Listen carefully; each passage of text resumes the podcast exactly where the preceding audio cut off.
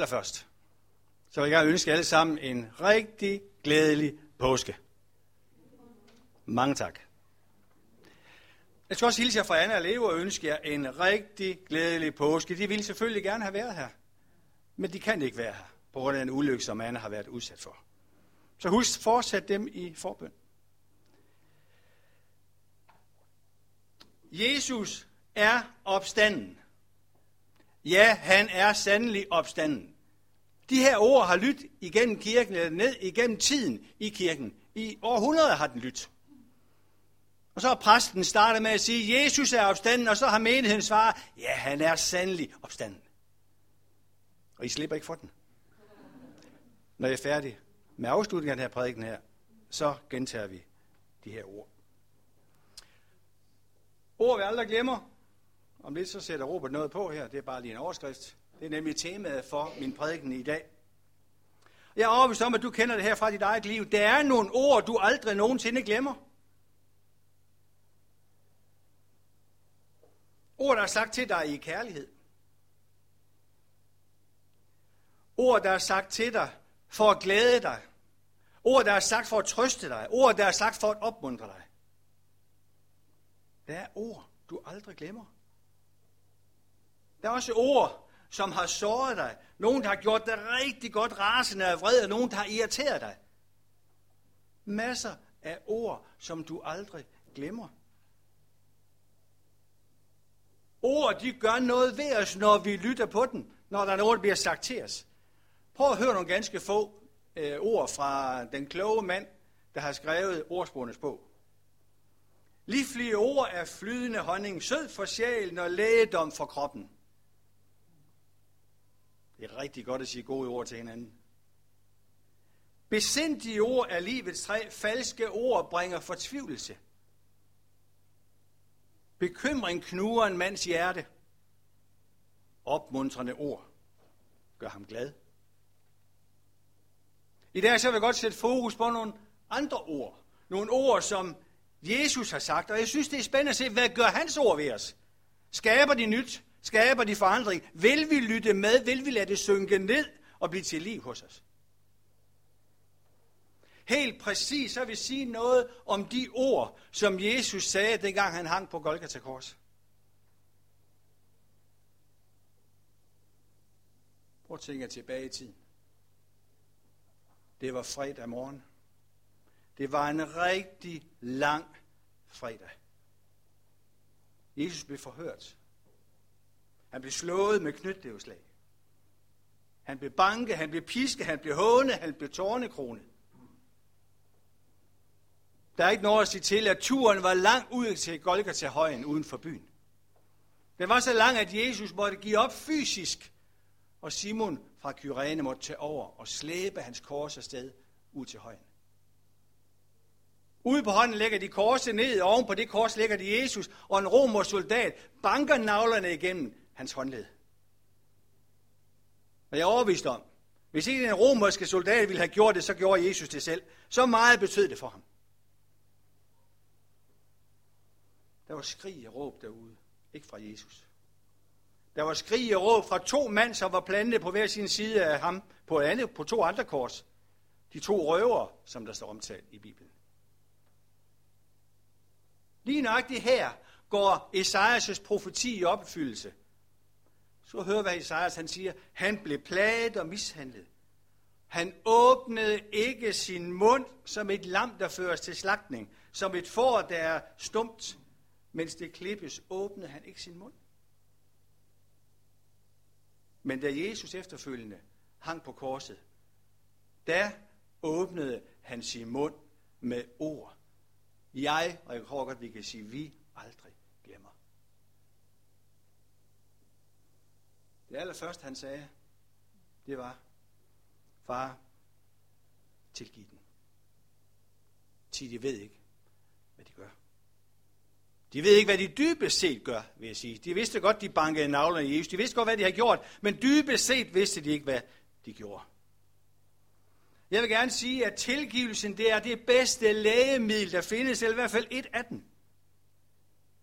Så hvis du prøver selv at tænke tilbage i dit eget liv, kan du huske, sidst du oplevede det når du sagde, tilgiv mig? Kan du huske sidste gang, du sagde det til et andet menneske? Tilgiv mig. Kan du huske, hvor godt det gjorde dengang vedkommende sagde til dig, du er tilgivet? Og jeg tror, vi alle sammen har oplevet nogle situationer i vores liv, hvor vi mærker tilgivelsens fantastiske lægemiddel i vores krop, i vores sind og vores tanker. Og her kan vi virkelig lære af Jesus, det er givet til os, for at vi skal bringe det videre i vores liv. Så vi bliver til et fantastisk lægemiddel i andre menneskers liv. Tilgiv dem, der sårer dig, også uanset om de gør det med vilje.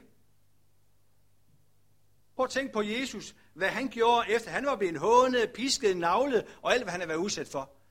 Så var det, han sagde, far, tilgiv dem. For dybest set, så ved de, hvad det er, de gør. Tilgivelse betyder, at jeg nægter at vil være et offer. Jeg ønsker ikke længere at bære nag, jeg ønsker ikke længere at ønske hævn. Og når det sker, så bliver man et frit menneske. Så bliver man ikke slave af nagen, man bliver ikke slave af hævnen. Jesus han siger endda et sted, at du skal bede for dine fjender.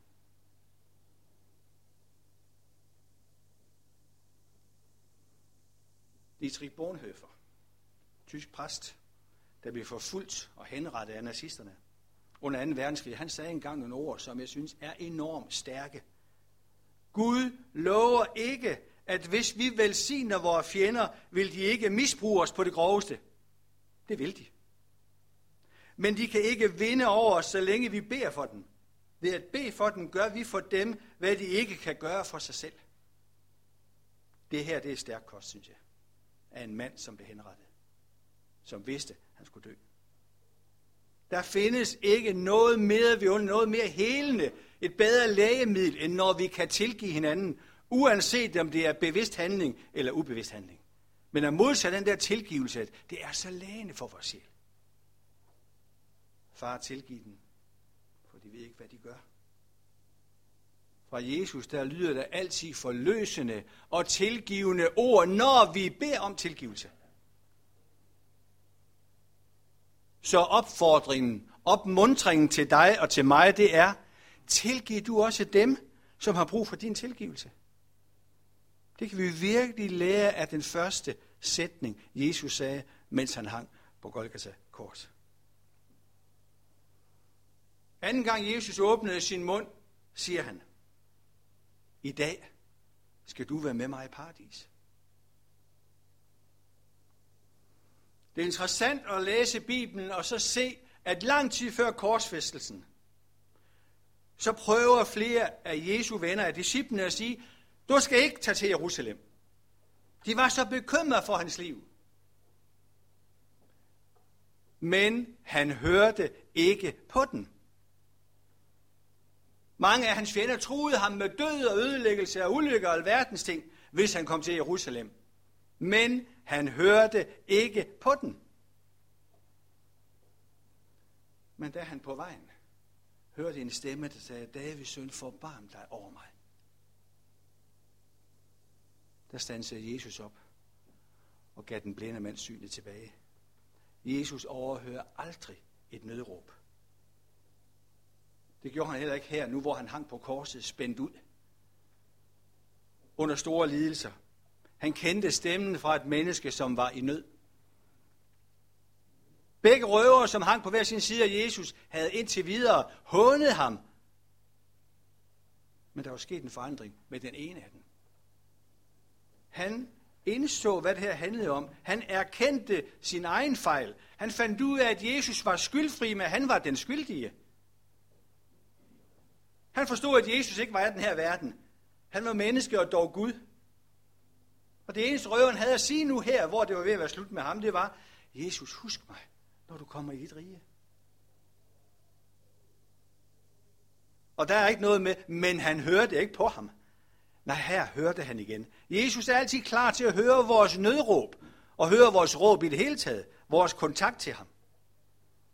Og så er det hans svar, sandelig siger jeg dig, siger han til røveren. I dag skal du være med mig i paradis.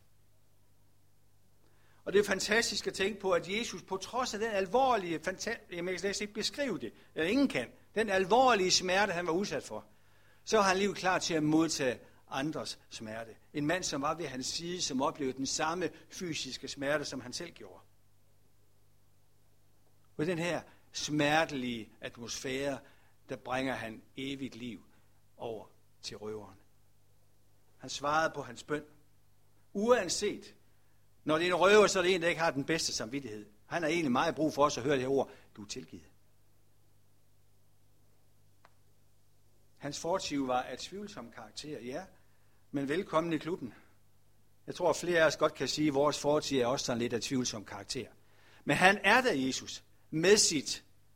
I dag skal du være med mig i paradis, når det i gang bliver vores tur. Jesu hjerte smeltede af kærlighed. Den opstandende Jesus hører stadigvæk menneskers nødråb. Hele tiden. Også over for os, der kommer til kort i livet. Og det er vi altså nogle stykker, der indimellem gør. Og så synes jeg, det er helt fantastisk at vide, at hver eneste gang, der bare lyder et lille suk fra mig, så er min herre og mester den, der hører. Og der er ikke noget med, men han, han hører. Jesus rækker ubetinget ud til alle mennesker. Og det er ligesom om, hvis vi hører godt efter nu, så kan vi høre sådan et svagt visken fra Jesus, der siger, gør du lige så. Ræk du også ubetinget ud til andre mennesker.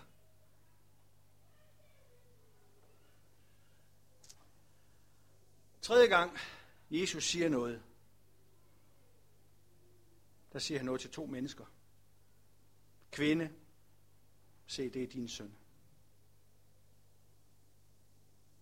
Henvend sig til manden, der stod ved siden af kvinden, siger, se, det er din mor.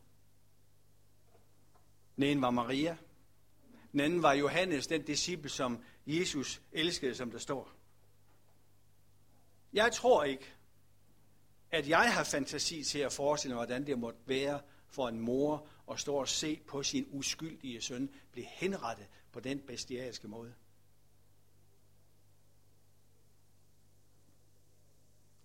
Og uden skyld, så hang han der. Jeg kan lige så forestille mig, hvordan Johannes har stået der og forsøgt at støtte Maria, der har stået der og kigget på sin søn. Der er ingen af os, der ved noget om, om de to har sagt noget til hinanden, eller til andre, eller til Jesus. Jeg kan forestille mig, at sorgen fuldstændig har forstenet dem. De har bare stået der og været tavse og stumme. Måske har Maria lige sådan kørt 33 år tilbage i tiden, der ved templet, hvor hun stod med Jesus. Hvor den gamle Simeon kommer og siger nogle ting til hende. Lede Helligånden siger Simeon til Maria, Maria, også din sjæl skal det et svær gennemtrænge. Og hvad var det, Maria lige nøjagtigt nu og her oplevede? Hun oplevede et iskoldt, svært stikke igennem hendes liv. Gennemtrænge hendes hjerte og sjæl. Der på korset hang hendes elskede søn. Og så er det, hun lige pludselig hører fra ham selv, kvinde, se, det er din søn. Se, det er din mor til søn eller til Johannes. Og jeg synes, i den grad kan man opleve, hvordan kærlighed strømmer ned fra korset. Vi ser lige ind i Jesu bristede hjerte, hvorfra der udspringer et væld, et kildevæld af kærlighed. Han hænger der på korset, fyldt med lidelse og smerte, og alligevel så har han masser af plads til at have omsorg for dem, som står ham nær.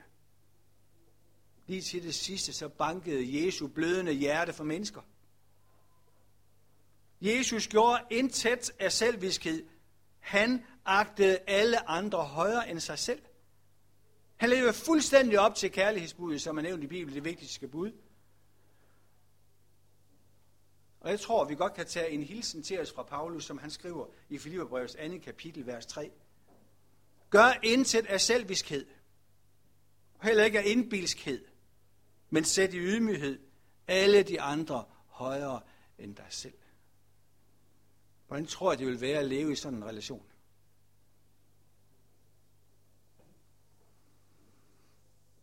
Fjerde gang Jesus åbnede sin mund på korset, der sagde han, min Gud, min Gud, hvorfor har du forladt mig? Det fortæller virkelig noget om en dyb, dyb og knu, et dybt og dybt knugende mørke. Prøv at tænk sig, hos Jesus, der gav så meget liv og lys. Så var der nu kun mørke og tomhed og redsel tilbage. Og så han råbt, min Gud, min Gud, hvorfor har du forladt mig?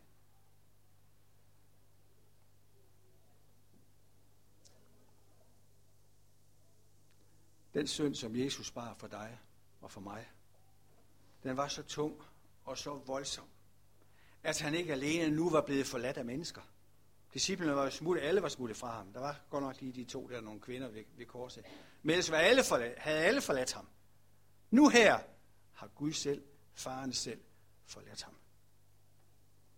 Jeg tror ikke, der er nogen af os, der kan forestille sig, hvad det vil betyde at være Guds forladt. Der er ingen andre end Jesus, der har prøvet det her. Ikke engang os, der er de virkelige skyldige, har prøvet at blive forladt af Gud. Alt det her skete i 2. Korintherbrev. Jesus, der ikke kendte til synd, har Gud gjort til synd for os, for at vi kunne blive Guds retfærdige i ham. Jeg kan ikke forestille mig hverken her eller i evigheden er noget værre end det at være forladt af Gud. Og netop lige nøjagtigt i det her øjeblik, der ser vi dødens, syndens konsekvens. Syndens konsekvens er jo døden, og døden er evig adskillelse fra Gud. Det er virkelig mørkt nu. Og det er også det, Bibelen omtaler, der kommer et mørke over. Men der sker noget meget interessant nu her. For midt i alt det her mørke, der bliver synden forvandlet til forsoningens ufattelige sandhed. Forhænget i templet blev flænget fra øverst til nederst som et bevis på, at nu var der fri adgang til Gud igennem Jesu Kristi forsoningsværk. Igennem det, der lige nøjagtigt var sket nu, hvor han har brugt menneskers straf og zone vores synd. Nu var der adgang til Gud. Det er gældende for os i dag, det er jo fantastisk. Jesu død blev til liv for os, både et liv før døden, men også et liv efter døden. Vi har tit haft tanke for, at det der med livet, det drejer sig om efter døden. Det evige liv. Det drejer sig også rigtig meget om det her liv før døden. For jeg påstår, at kun den, der finder Gud, virkelig finder sig selv.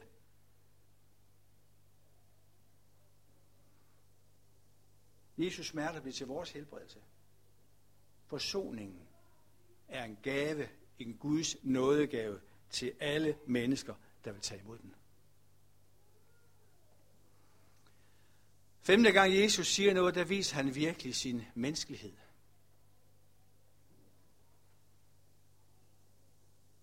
Efter utallige piskeslag, tårnekroning, hån, korsfæstelse, der blev Jesus tørstig. Igen har David, eller hvad, igen er det udtalt profetisk omkring Jesus her. David siger sådan her, jeg er som vand, der hældes ud. Alle mine knogler er faldet fra hinanden. Mit hjerte er som voks, der smelter i livet på mig. Min gane er tør som et potteskår. Min tunge klæber til gummerne. Du lægger mig i dødens støv.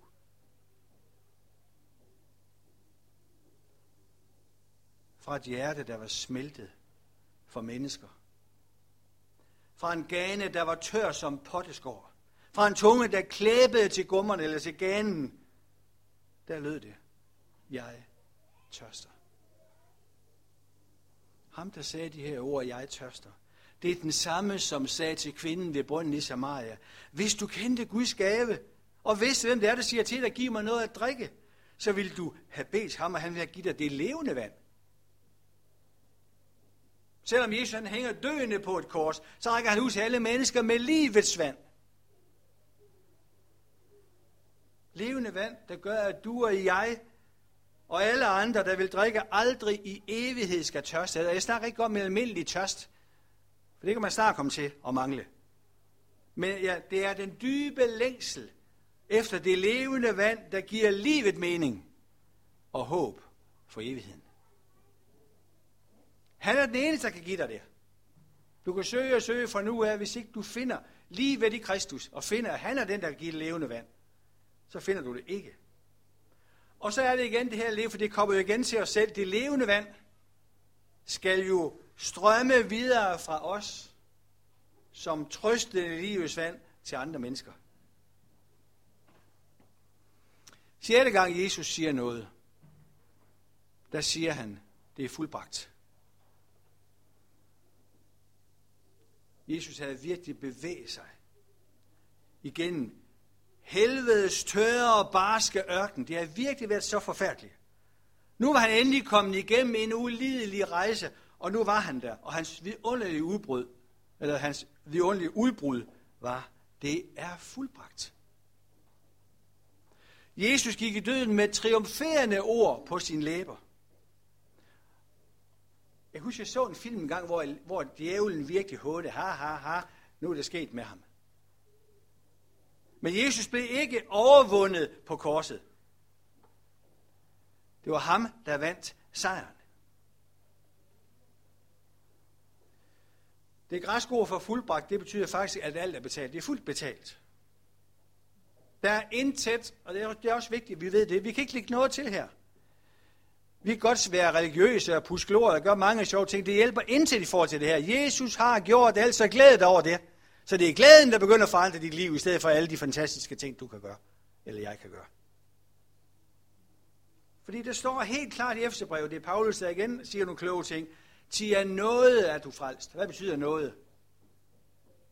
Det betyder, at det er gratis, det er frit, du kan bare tage imod.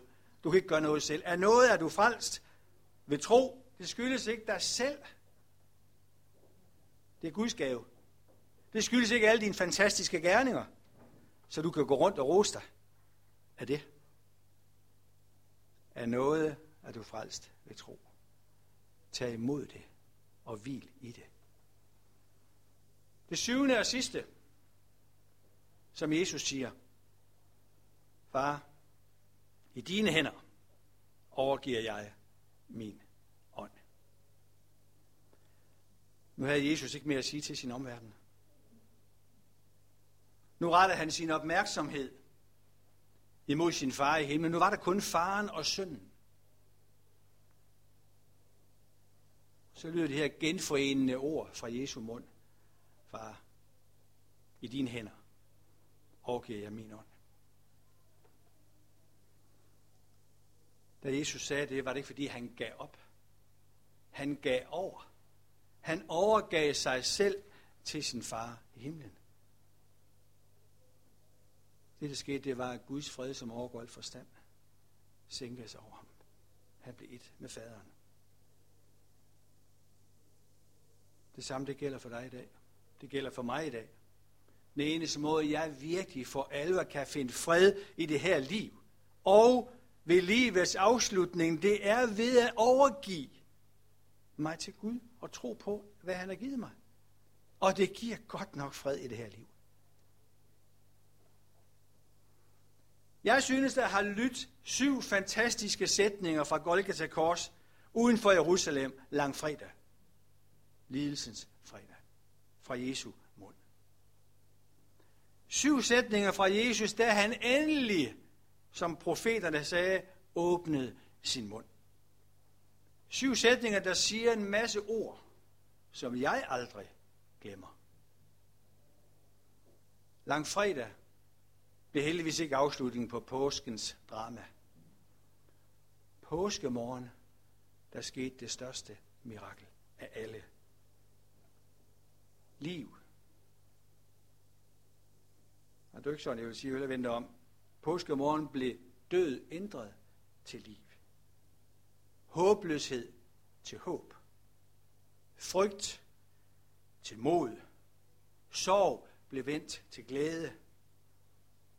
Og så kommer det jeg starte med at sige. I dag kan vi med stor frimodighed og glæde sige til hinanden, Jesus er opstanden. Jeg kan godt høre, at vi trænger til noget øvelse her.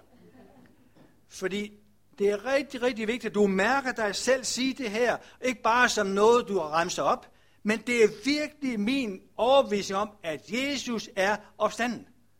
Så du mærker det dybt ind i dig selv, det ikke bare bliver til ord, men ord, der er liv i.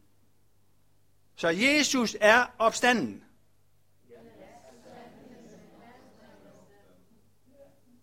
Okay. Det er det, og det er ikke så meget udtryksformen, som det er den indre overbevisning. Jeg vil gerne bede en bøn.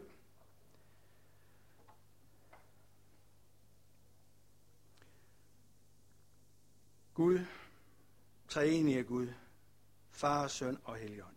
Tak for dine gaver til os. Lær os at sætte pris på dem, og tage dem som givet og ikke forgivet. Hjælp os at holde fast i troen på, at du kan skabe nyt.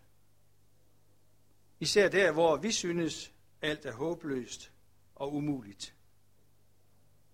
Lad os elske trods alt og tilgive os, når vi ikke kan. Tak for, at du fortsætter med at være trofast selv, når vi er dig utro. Tak for, at du bliver ved med at være den samme og er der for os. Lige meget, hvor håbløse eller hvor håbløst alt kan se ud for os. Tak for din kærlighed, lys, fred, trøst og glæde. Vores styrke er i dag. Lad kærligheden flyde imellem os. Lad den sejre. Lær os at vise medfølelse, også selvom vi tror, vi ikke orker det. Må det bedste bevares, og det, der skal gå til, gå til. Tak fordi du altid lytter til os. Accepter os, som vi er, der hvor vi er, og på den måde forandre os. Amen.